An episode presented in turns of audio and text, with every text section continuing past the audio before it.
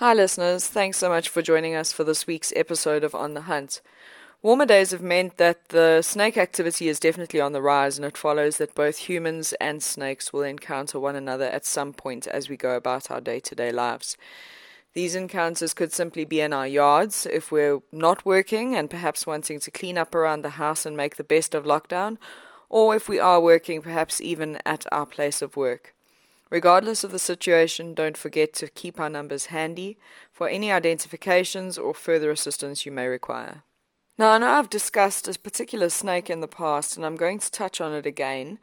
Um, I think it's very necessary since we encounter them fairly often, and by people who inadvertently pick them up, assuming that they're harmless, Unfortunately, in many cases, they aren't, and the unsuspecting person is bitten and suffers quite a lengthy recovery process with a considerable amount of discomfort, pain, and some fairly extensive necrosis. Now, if you haven't figured out which species I'm speaking about yet, I'll go right ahead and tell you it's the infamous stiletto.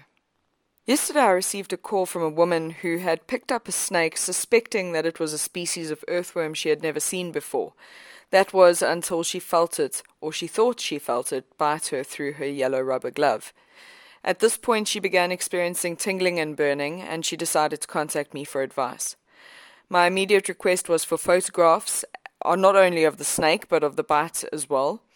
Whilst she was able to furnish me with the with photos of the snake, she unfortunately wasn't able to furnish me with any bite photos because she said to me that it had not in fact broken the skin.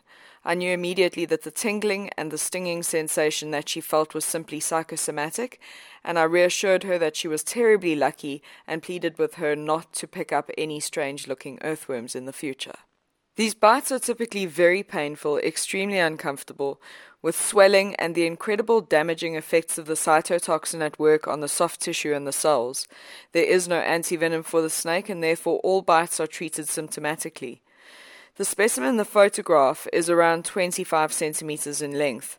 One can fully understand why she thought that it would be okay to pick it up, and whilst she was lucky this time round, I'd prefer that there aren't any other attempts for her to try this out in the future again.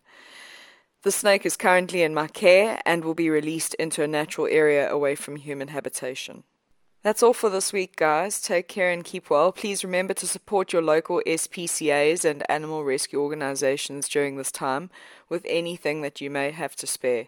Remember, a little goes a long way, and you may only be able to contribute towards a single meal or a single blanket, but that meal and blanket means that a little animal is comfortable as a result of your effort. That's so special. Take care, guys.